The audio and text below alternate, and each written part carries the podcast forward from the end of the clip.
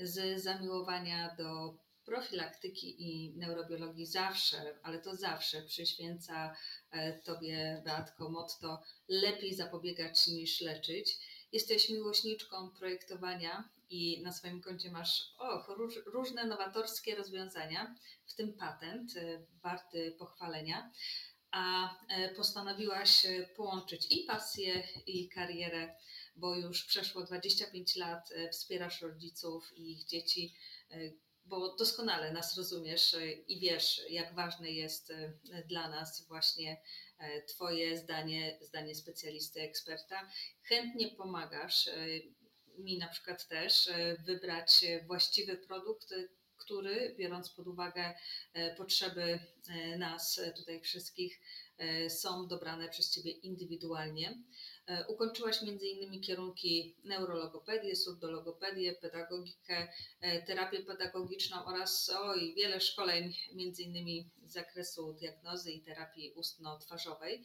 E, I regularnie bierzesz udział w licznych warsztatach Świadoma Mama dla przyszłych i obecnych rodziców jako ekspert świadomej mamy i tutaj bardzo, bardzo niezmiernie Tobie dziękuję za stałe edukowanie nas wszystkich.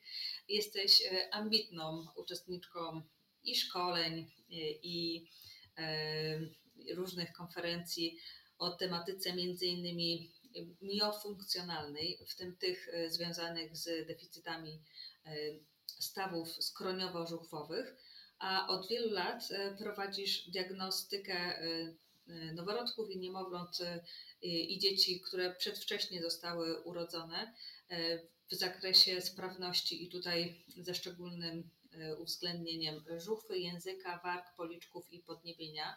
E, a swoje badania właśnie noworodków i dzieci przedwcześnie urodzonych e, stosujesz po to, bo jest, masz na celu e, przede wszystkim ocenę, diagnozę kompetencji noworodka po urodzeniu wraz z monitorowaniem postępów aż do ukończenia pierwszego roku życia, bo tak jak powiedziałam na wstępie, ważne jest to, żeby mm, zastosować profilaktykę jak najszybciej a w pracy gabinetowej e, najbardziej, że tak powiem, uskrzydla Cię możliwość e, wspierania rozwiązywania problemów i e, doradzania w zakresie na przykład akcesoriów do karmienia, zabawek, czy też e, innych e, ważnych e, dla nas, rodziców, produktów, które wspierają rozwój dzieci od urodzenia.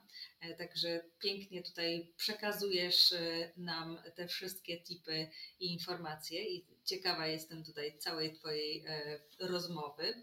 A razem z Tobą dzisiaj również będzie kolejny gość, Ewelina Chorębała, dzień dobry, która jest absolwentką Uniwersytetu Medycznego w Łodzi. Tam studiowałaś kierunek pielęgniarstwo. Następnie ukończyłaś logopedię na Uniwersytecie Warszawskim oraz podyplomowe studia wczesnej interwencji logopedycznej na Uniwersytecie Gdańskim oraz studia z zarządzania w służbie zdrowia na Politechnice Łódzkiej, a w pracy mm, zawodowej pełniłaś m.in. funkcję kierownika do spraw zarządzania personelem medycznym w Wojewódzkim Ośrodku Medycyny Pracy Centrum Profilaktyczno-Leczniczym w Łodzi oraz e, pełniłaś funkcję koordynatora zespołu pielęgniarskiego w Miejskim Centrum Medycznym Polesie w Łodzi. Posiadasz e, e, cudne doświadczenia w pracy, w kompetencjach i publicznych placówkach medycznych, i e, komercyjnych e, placówkach e, medycznych, i jako specjalista pielęgniarstwa w ochronie zdrowia. A w zakresie logopedii swoje doświadczenie zawodowe skupiłaś między innymi głównie na opóźnionym rozwoju mowy oraz na różnych typach dyslali obwodowej. Będziemy o tym szerzej i więcej jeszcze mówić w trakcie wystąpienia. E, I tutaj szczególnie e, zaakcentować e, powinnyśmy wady szczękowo-zgryzowe, aknyloglozję i zaburzenia orofacjalne. A Twoim głównym przedmiotem zainteresowań są wczesne wspomagania profilaktyka i stymulacja rozwoju mowy małych dzieci. Jesteś członkiem Polskiego Towarzystwa Logopedycznego, jesteś autorką artykułu, który jest preludium książki, o której za chwilkę wspomnę. Ten artykuł to Dyslalia, wyzwanie czy codzienność w pracy logopedy i ten artykuł został opublikowany na forum logopedy w 2016 roku, a w czerwcu tego roku wydałaś publikację naukową w oficynie wydawniczej Impuls pod tytułem Realizacja dźwięków języka polskiego, terapia zaburzeń i e, artykulacji.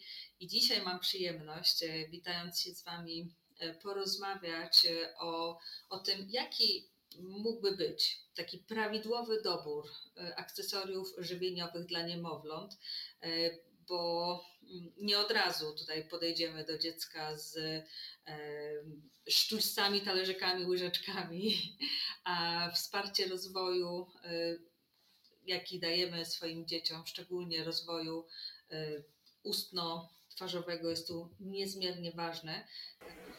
Dzień dobry, dzień dobry. Witam w kolejnym podcaście pod tytułem prawidłowy dobór akcesoriów żywieniowych dla niemowląt, a wsparcie rozwoju ustno-twarzowego. I moje pierwsze pytanie, Batko, że zacznę od Ciebie, e, to pytanie dotyczące tego, kiedy dziecko powinno samodzielnie zacząć jeść i jakich akcesoriów używać, na przykład może łyżeczkę? E, witam Państwa serdecznie. Na początek warto odpowiedzieć sobie na pytanie, co to znaczy, że dziecko ma jeść samodzielnie. Tak? E, WHO twierdzi, że między szóstym, czwartym a szóstym miesiącem życia organicznie dziecko jest przygotowane do spożywania już pokarmów, czyli diety rozszerzonej poza mlekiem. Natomiast y, trzeba pamiętać, że ta gotowość dziecka może być różna. Co to znaczy? To znaczy, że na przykład kompetencje ustno-twarzowe mogą jeszcze nie być dość dobre. E, warto odpowiedzieć sobie na pytanie, czy dziecko już umie przełykać. Do tej pory posługiwało się takim płynnym pokarmem. W związku z tym, co to znaczy, że od czwartego czy szóstego miesiąca życia będzie samodzielnie jadło. Myślę, że koncepcja e, dotycząca tego, aby dać dziecku wybór, umożliwić dziecku podejmowanie decyzji, jest koncepcją jak najbardziej dobrą. E, świetnie, że dzisiaj na wielu portalach o tym się mówi i chciałabym podkreślić, że właśnie gotowość dziecka będzie najistotniejsza, czyli to, czy dziecko na przykład jest zainteresowane pokarmem czy mm, e, jest zainteresowane na przykład braniem tego pokarmu do buzi w różny sposób. Tutaj Dorotko wspomniałeś o łyżeczce. Mm, do tej pory oczywiście dość często od lat, nawet można powiedzieć, że od wieków łyżeczka nam towarzyszy. W związku z tym jest to dość proste narzędzie, które już w czwartym miesiącu życia taki mm, niemowlak może wziąć i chce wziąć do rączki. Ja bym tu powiedziała, że początkowe etapy samodzielności to jest zapoznanie się z konsystencją, zapoznanie się ze smakiem, e, zapoznanie się również z umiejętnościami motorycznymi dziecka. I to by było takie najważniejsze, czyli dziecko podejmuje decyzję, czy już będzie chciało próbować. I stopniowo przechodzi na wyższe etapy rozwojowe, czyli orofacjalne, tak? one też będą dość istotne. Ten odruch ssania pierwotny, mm, który powinien być coraz słabszy, u jednych dzieci słabnie od szóstego miesiąca życia, u innych niestety niespecjalnie. W związku z tym należy podążać za dzieckiem. Podążać za dzieckiem. No właśnie, Ewelina, a mm, jaki, jaki ty masz pomysł? Na jakich etapach życia zmieniać dziecku łyżeczkę? E, to znaczy, ja przede wszystkim zaczęłabym od tego, na jakich etapach w ogóle rozpocząć od gotowości, o której właśnie tutaj powiedziała Beata. E, czyli patrzymy tak naprawdę, jak dziecko, jak dziecko się rozwija. E, czy nawiązuje kontakt wzrokowy, czy wycofuje się stopniowo ten odruch sania i dziecko potrzebuje kolejnych bodźców. Co zauważamy chociażby przez to, że są zabawy orofacjalne, czyli te rączki w buzi, tak, wszystkie manipulacje wewnątrz ust jest, zauważamy, że dziecko wyciąga rękę, dostrzega wszystko to, co jest jednak w jego obrębie, trochę dalej, zaczyna manipulować, pojawiają się gryzaki i w tym momencie E, tak jak e, mówimy, też odnosimy się do wytycznych WHO, e, do szóstego miesiąca karmimy dziecko wyłącznie piersią. Takie są wytyczne oczywiście Światowej Organizacji Zdrowia i tutaj mamy już ten przeskok, czyli te kamienie milowe, które następują według, e, no właśnie, jeżeli, jeżeli wszystko jest poukładane w tym rozwoju psychoruchowym dziecka e, i gotowości e, po kolei do tego, żeby wprowadzić tą łyżeczkę, czyli mniej więcej okres 6-7 miesiąca jest to okres, kiedy zaczynamy wprowadzanie, zaczynamy zabawę łyżeczką, zaczynamy karmić dziecko łyżeczką, o czym oczywiście jeszcze tutaj powiemy trochę więcej. Dla mnie jakby taką nadrzędną nadrzędną e, kwestią, która chciałabym, żeby z mojej strony wybrzmiała, e, rozwój mowy, bo tutaj na tym się skupiamy i na akcesoriach. Mm, rozwój mowy jest wysoko skorelowany z rozwojem grupy mięśni, które są używane w trakcie jedzenia, czyli te funkcje prymarne, w tym przypadku mówimy o gotowości do jedzenia łyżeczką. I tak jak wspomniałaś, mniej więcej szósty miesiąc życia dziecka to już e, próbujemy podać tą łyżeczkę, mhm. ale co cechuje taką odpowiednią łyżeczkę, Batko? Bo wiesz, łyżek, ojejkuś, ja mam multum, ale którą wybrać, która będzie odpowiednia? Czy mo- no właśnie, czy my możemy tutaj odpowiedzieć na wszystkie pytania? Myślę, że nam się to nie uda, natomiast warto rodzicom dać y, taką, y, taką y, fajną jakiś schemat. Chciałabym powiedzieć o takiej pierwszej łyżeczce i o tym, jakim tropem się kierować, aby mm, przejść do innej łyżeczki. Pierwsza łyżeczka to jest taka, mm, która mm, musi być dość elastyczna, nie może być zbyt ciężka.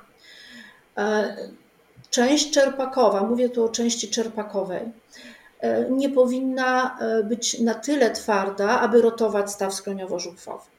To jest bardzo ważne, dlatego że co dziecko tą łyżeczką będzie robić między czwartym a szóstym miesiącem życia, czy siódmym? No, będzie wkładać do buzi i nagryzać, bardzo często nagryzać, mm. dlatego że odruch y, kąsania y, stopniowo przechodzi w odruch rzucia i gryzienia, stopniowo. U każdego dziecka indywidualnie do zakończenia pierwszego roku życia.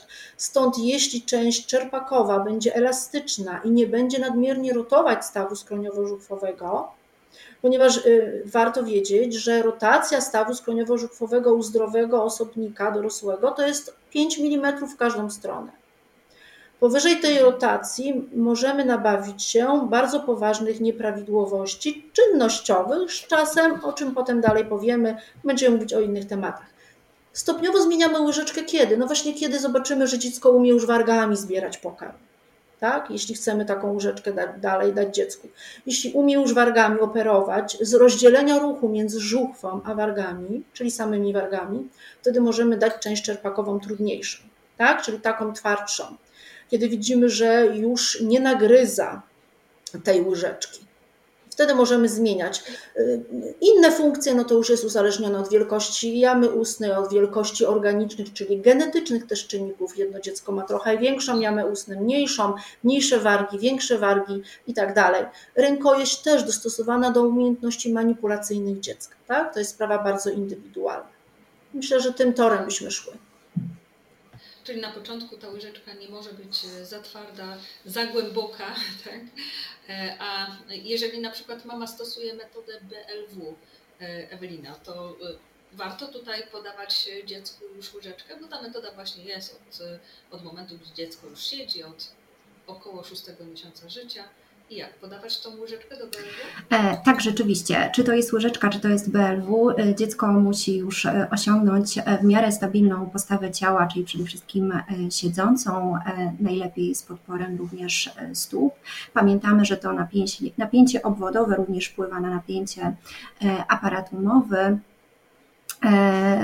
BLW ja nazwałabym to trochę tak po swojemu, że jest to, taka e, bardzo intuicyjna metoda e, naszych prababć, babć, gdzie kobiety rzeczywiście jakby obserwując dziecko, poddawały mu bodźce e, po to, e, żeby to dziecko e, szło dalej, tak, żeby się rozwijało. W związku z czym tutaj tak naprawdę BLW odnosimy do tej sfery dotyku, sfery czucia, gdzie mamy najwięcej receptorów czuciowych właśnie w obrębie dłoni, w obrębie stóp i w obrębie twarzy, a szczególnie w obrębie jamy ustnej.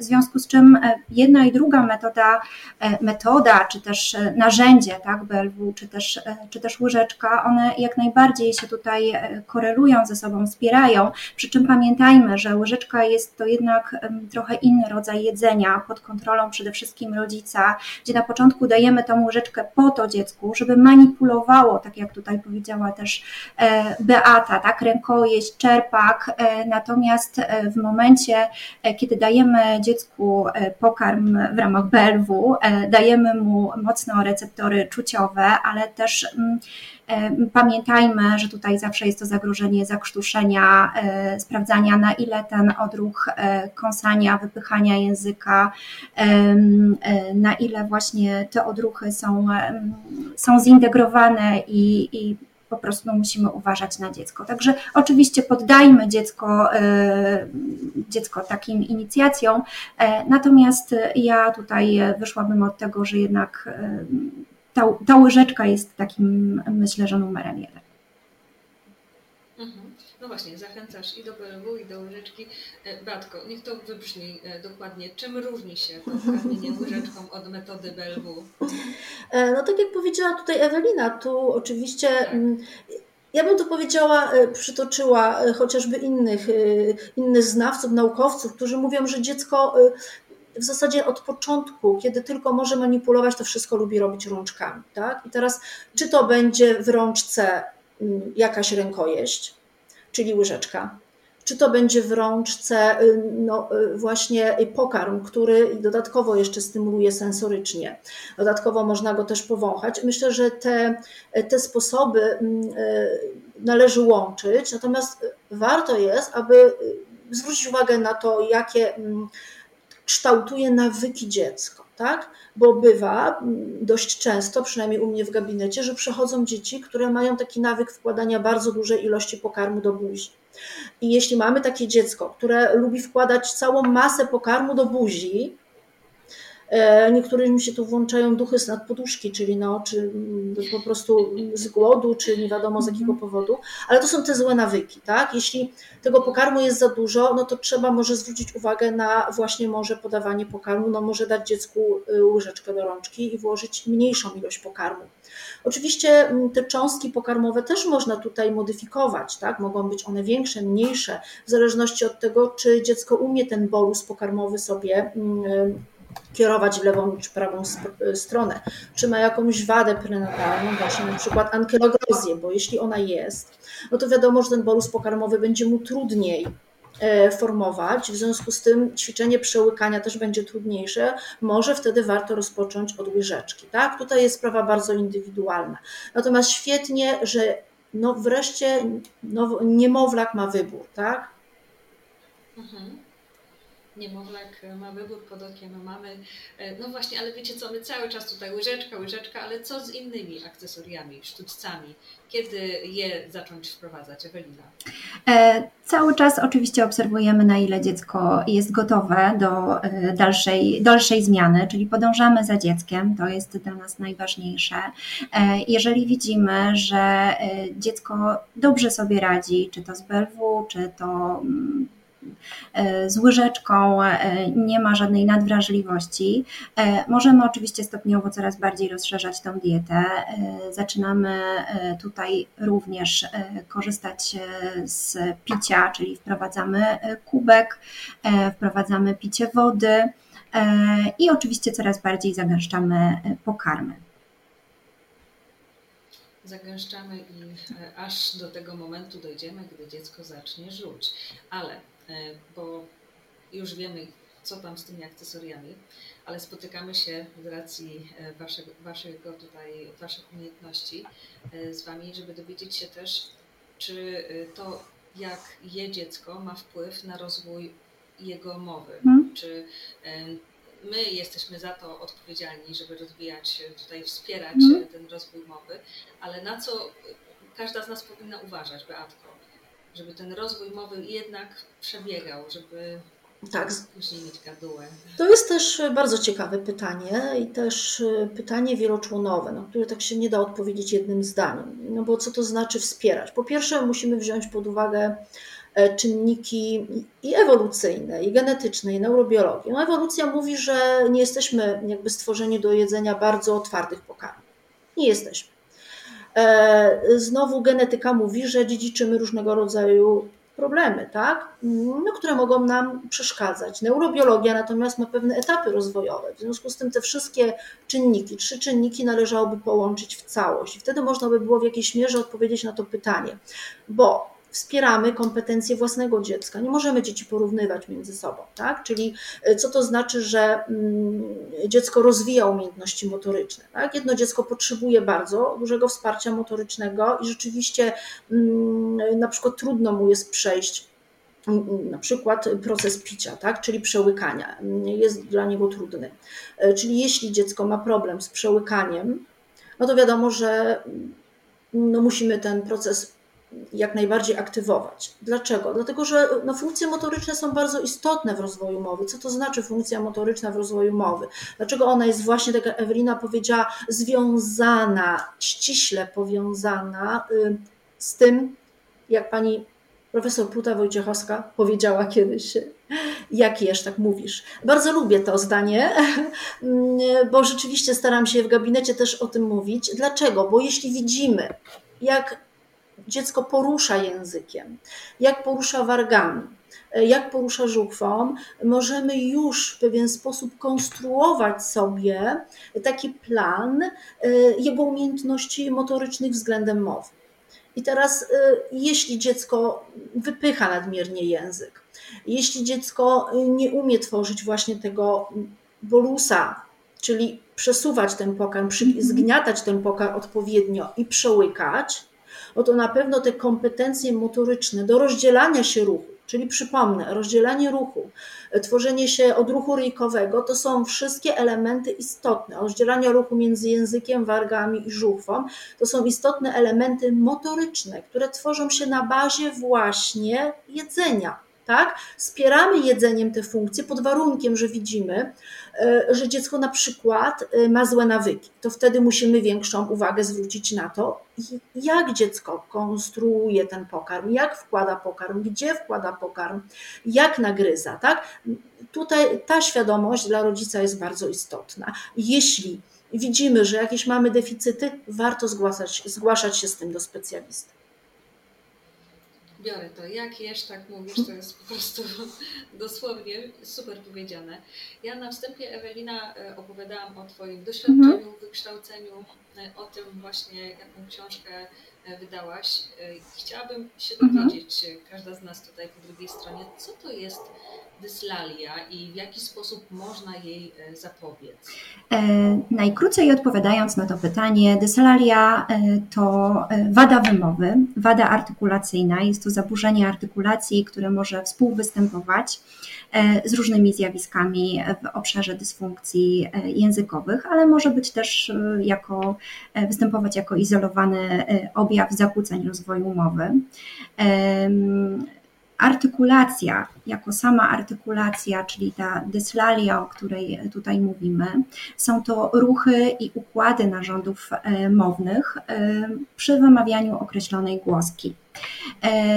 To, co budujemy, czyli baza naszej wymowy, to są te funkcje prymarne, o których tutaj wspominałyśmy, czyli na początku jest sanie, ssanie, e, pozycja języka, pozycja spoczynkowa, oddychanie. O tym, o tym e, to jest jakby najważniejsze e, i to, jakie są ruchy języka. Później przechodzimy do obniżania się żuchwy, przechodzimy do umiejętności gryzienia, do zwarcia warg, wszystko to wpływa jak najbardziej na kształtowanie naszej prawidłowej wymowy. Jak możemy wpływać? Zwracamy uwagę na te rzeczy, o których tutaj rozmawiamy, obserwujemy dziecko. Jeżeli występują na samym początku już jakieś problemy, chociażby z, z samym saniem, warto wtedy udać się do specjalisty, do logopedy, neurologopedy, czy też logopedy wczesnej interwencji e, logopedycznej, żeby pomóc dziecku na tym etapie e, przejść kolejny etap e, w rozwoju jego, jego funkcji do, do jedzenia, a później na bazie tego domowe. Właśnie, każdy etap jest ważny.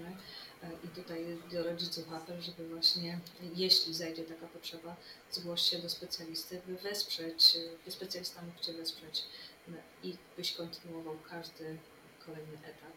A e, Beatko, do którego roku życia dziecko może na przykład jeszcze nie mówić, a kiedy powinno y, mnie to jako rodzica zaniepokoić i powinnam się szybciutko tutaj też zgłosić do nas? No właśnie, ja nawet u siebie na stronie mam tak checklistę właśnie. Sprawdźcie, y, sprawdźcie, czy Twoje dziecko rozwija kompetencje do pierwszego roku życia domowy. Y, bo te kompetencje, tak jak tu wcześniej mówiłyśmy, do wszystkiego rozwijają się małymi kroczkami. Y, co to znaczy dziecko powinno mówić, świadomie czy nieświadomie? Głużenie jest automatyzacją ruchu. E, czyli ten pierwszy do trzeciego miesiąca mm, element poruszania się wszelkich funkcji i oddechowych, i motorycznych, y, dźwięków, które dziecko może wydawać w różny sposób. Tak? To jest już rodzaj wypowiadanych nieświadomie jakichś form dźwiękowych. E, tutaj należy obserwować, ile dziecko mm, jest w stanie mm, tego wydobyć, jak wydobywa, bo ja na oddziale noworodkowym, kiedy rodziło się dziecko, bardzo często nasłuchiwałam pierwszy krzyk. E, I drodzy Państwo, wyobraźcie sobie, że ten pierwszy krzyk był bardzo różny. A o czym ten pierwszy krzyk świadczył? Świadczył o sile przepony genetycznej. I teraz e, już po tym incydencie słabego krzyku, e, można powiedzieć, mamy go wspierać czy nie, tego noworodka. Żeby po pierwszym roku życia te wszystkie inne funkcje mogły się, mogły się połączyć. Y, czyli kiedy dziecko powinno zacząć mówić? Po pierwszym roku życia, czyli od tego dziesiątego miesiąca, kiedy już świadomie konstruuje pierwsze sylaby i zaczyna je łączyć w całość i już rozumie, że, że to są jakieś komunikaty, pierwsze komunikaty mama, tata, baba. Stopniowo, zawsze to podkreślam, stopniowo, spontanicznie powinno powtarzać proste formy wyrazowe, składające się z dwóch sylab otwartych. To powinno być spontaniczne. Wtedy jest jeden wniosek. Dziecko ma bardzo dobre umiejętności przetwarzania słuchowego, spontaniczne, dobrze rozwijające się i ćwiczące funkcje motoryczne. Bardzo dobrze buduje się struktura nadawania, co wiąże się z tym, że dalsze etapy rozwoju będą przebiegać harmonijnie. Jeśli te etapy nie przebiegają harmonijnie, dziecko w drugim roku życia dalej jest na etapie prostych wyrazów, to znaczy, że na pewno potrzebuje wsparcia ośrodek przetwarzania słuchowego, dość często motoryka. Jeśli dziecko w trzecim roku życia nie mówi prostych zdań, to znaczy, że dalej te funkcje potrzebują jakiegoś wsparcia.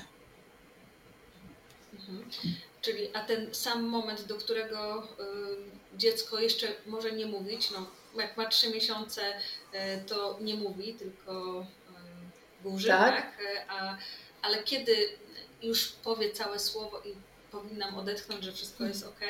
Ja, ja myślę, ja zawsze daję w gabinecie rodzicom taką radę, że na pewno pierwsze wyrazy u dziecka bez deficytów intelektualnych, bez deficytów słuchowych pojawi się w pierwszym roku życia. I teraz od ciebie, drogi rodzicu, zależy, jakie dalej warunki będziesz stwarzać do swobodnego wysłuchiwania przez dziecko, czyli w ciszy, tego, co do niego mówisz, i stworzysz mu warunki do nadawania tej mowy w komunikacji. tak? Czyli do półtora roku życia dziecko powinno swobodnie zacząć wysłuchiwać i powtarzać najróżniejsze proste sformułowania, dźwięki, tak zwane onomatopeje, tak? I swobodnie przechodzić wyrazy. Także tutaj y, raczej obserwujemy i mm, idziemy za dzieckiem, tak? Jeśli dziecko faktycznie ma te bloki, o których powiedziałam, to do mnie do gabinetu dużo dzieci przychodzi, półtora rocznych, dwuletnich właśnie.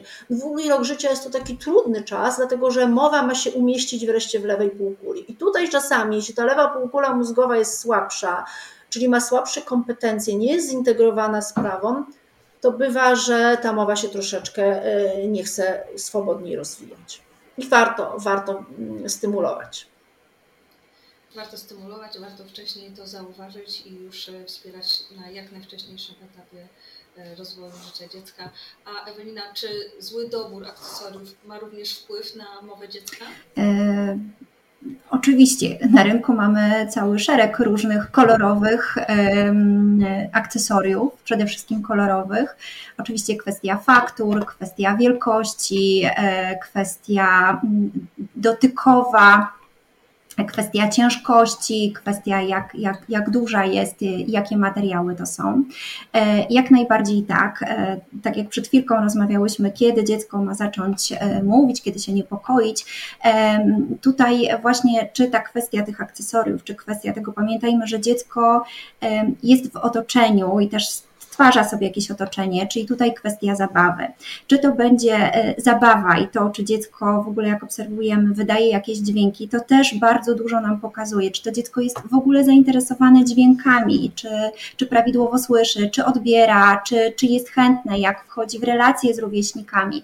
E, to również jest e, kwestia akcesoriów, czyli akcesoriów, które pozwalają dziecku na tyle dobrze móc manipulować zgodnie z tym, jaki w obecnym czasie dziecko ma też e, chwyt, ponieważ chwyt też nam się tutaj e, rozwija od tego e, małpiego po pensetowy, szczypcowy, który już nam pomaga zupełnie inaczej pracować, szczególnie palcem wskazującym, palcami i kciukiem, który występuje wtedy w rotacji. W związku z czym tutaj cała praca nadgarstka, praca koordynacji wzrokowej, ma bardzo duże znaczenie.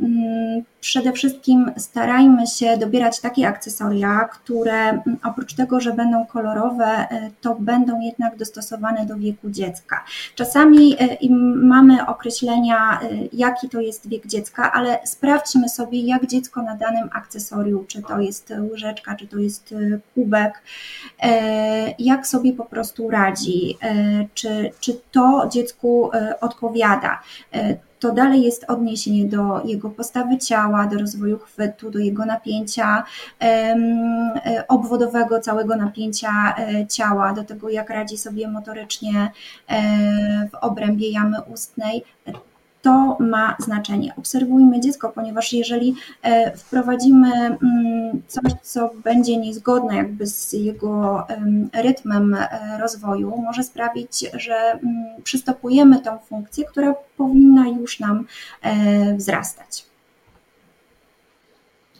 To podsumowując, ten prawidłowy dobór akcesoriów żywieniowych dla niemowląt jakie jeszcze tutaj możemy wsparcie rozwoju swojemu dziecku e, dać? Która z Was chciałaby na koniec właśnie przekazać nam takie podsumowanie? No może ja rozpocznę od takiego mm, podsumowania, mm, które miałoby pomóc rodzicom, tak? Bo, bo dzisiaj w gabinecie ja spotykam rodziców, którzy naprawdę są mm, dość zaniepokojeni często tym, co tak naprawdę dla i ich pociechy będzie najlepsze. Mm, mówiliśmy tutaj, że, że łyżeczka, że akcesoria, tego jest naprawdę dużo na rynku. Ważną rzeczą jest, aby e, jednak zwracać uwagę na te etapy rozwojowe, czyli, czyli kroki milowe. Każdy, każdy etap. I teraz e, każdy etap dziecko powinno przejść. Ja zawsze mówię, że nikt nic większego w tej neurobiologii, jeśli chodzi o rozwój Mm, rozwój funkcji rozwojowych nie powiedział poza Wygockim. E, każdy etap musi się zakończyć. Czyli jak się rozpoczyna, ma się zakończyć. Czyli nie przyspieszamy etapów. Jeśli dziecko nie jest gotowe na jakiś etap, y, to nie staramy się go do tego etapu wpychać. Czyli pamiętajmy o tym, że jeśli dziecko ma posłużyć się no, na, metodą BRW czy łyżeczką, no musi mieć już pozycję siedzącą, musi mieć uwolnione rączki. Tak? Czyli to jest bardzo istotne musi też być gotowe, czyli mm, pamiętajmy, że na początku niektóre dzieci mają na przykład wzmożony odruch wymiotny jeszcze, tak? Wypychają ten pokarm.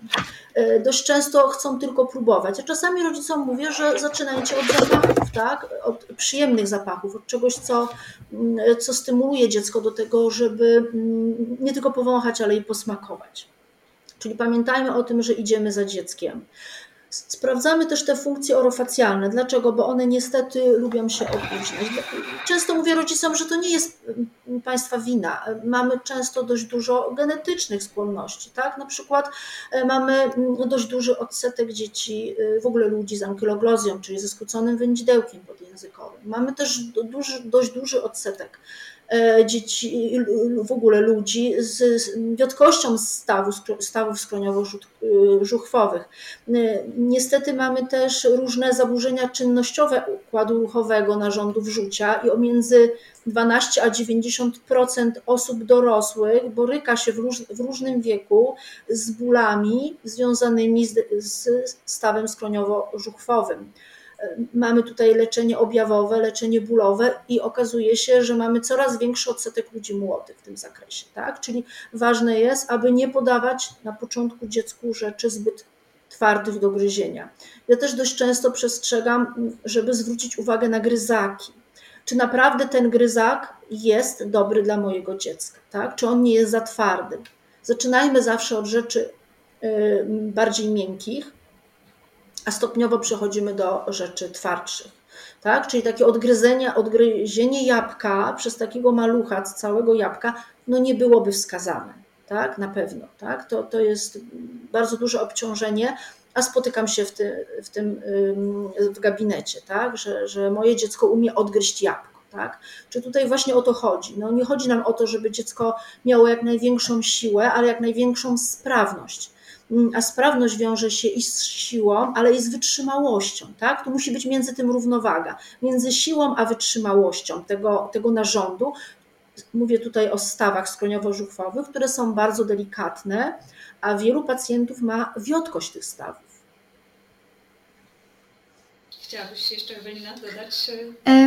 Chciałabym przede wszystkim uspokoić też, e, też rodziców, e, bo oczywiście my tutaj mówimy o tych kamieniach e, milowych, o tych momentach, kiedy przechodzą te etapy kolejno. One często nie przychodzą właśnie pracując z dziećmi, one nie przychodzą tak bardzo płynnie, to jest, to jest jedno, co może też uspokoić poniekąd rodziców, ponieważ my sami też e, często w swoim życiu potrzebujemy trochę czasu, natomiast no, e, taki młody człowiek, takie ma, maleństwo, e, rzeczywiście rozwojowo bardzo się mocno kształtuje, dojrzewa ośrodkowy układ nerwowy, w związku z czym to ma ogromne przełożenie na wszystkie kolejne, kolejne funkcje, złożone funkcje, które zachodzą w naszym organizmie.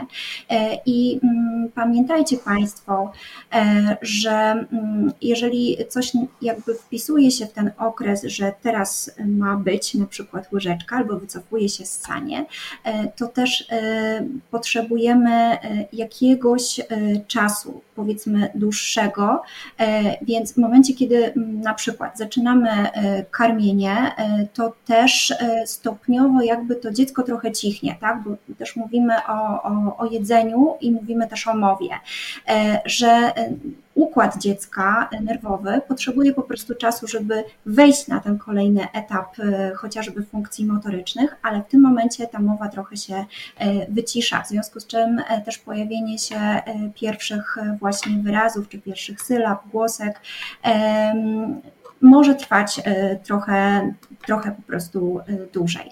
Zwróćmy uwagę, jak e, przebiega okres gaworzenia, czy dziecko w ogóle ma intencje i chęć do wchodzenia w interakcję. Tutaj jest bardzo ważna rola, podkreślę ją, dla mamy i dla taty również. No właśnie, to Ty, drogi rodzicu, po drugiej stronie możesz e, wesprzeć e, swoje dziecko i w razie potrzeby, jeżeli zajdzie taka potrzeba, e, udać się do specjalisty, żeby te wszystkie etapy prawidłowo tutaj przebiegały. Dziewczyny, bardzo, bardzo Wam dziękuję za to spotkanie i już zapraszam na kolejne podcasty, bo kolejny temat to uspokojenie noworodka okiem e, neurologopedy, wygaszanie odruchów e, pierwotnych u noworodka i przyjmowanie e, pokarmów stałych u noworodka. Równie bardzo, bardzo ciekawe pytania i tematy, które postaramy się tutaj przedłożyć. Ślicznie dziękuję za to spotkanie.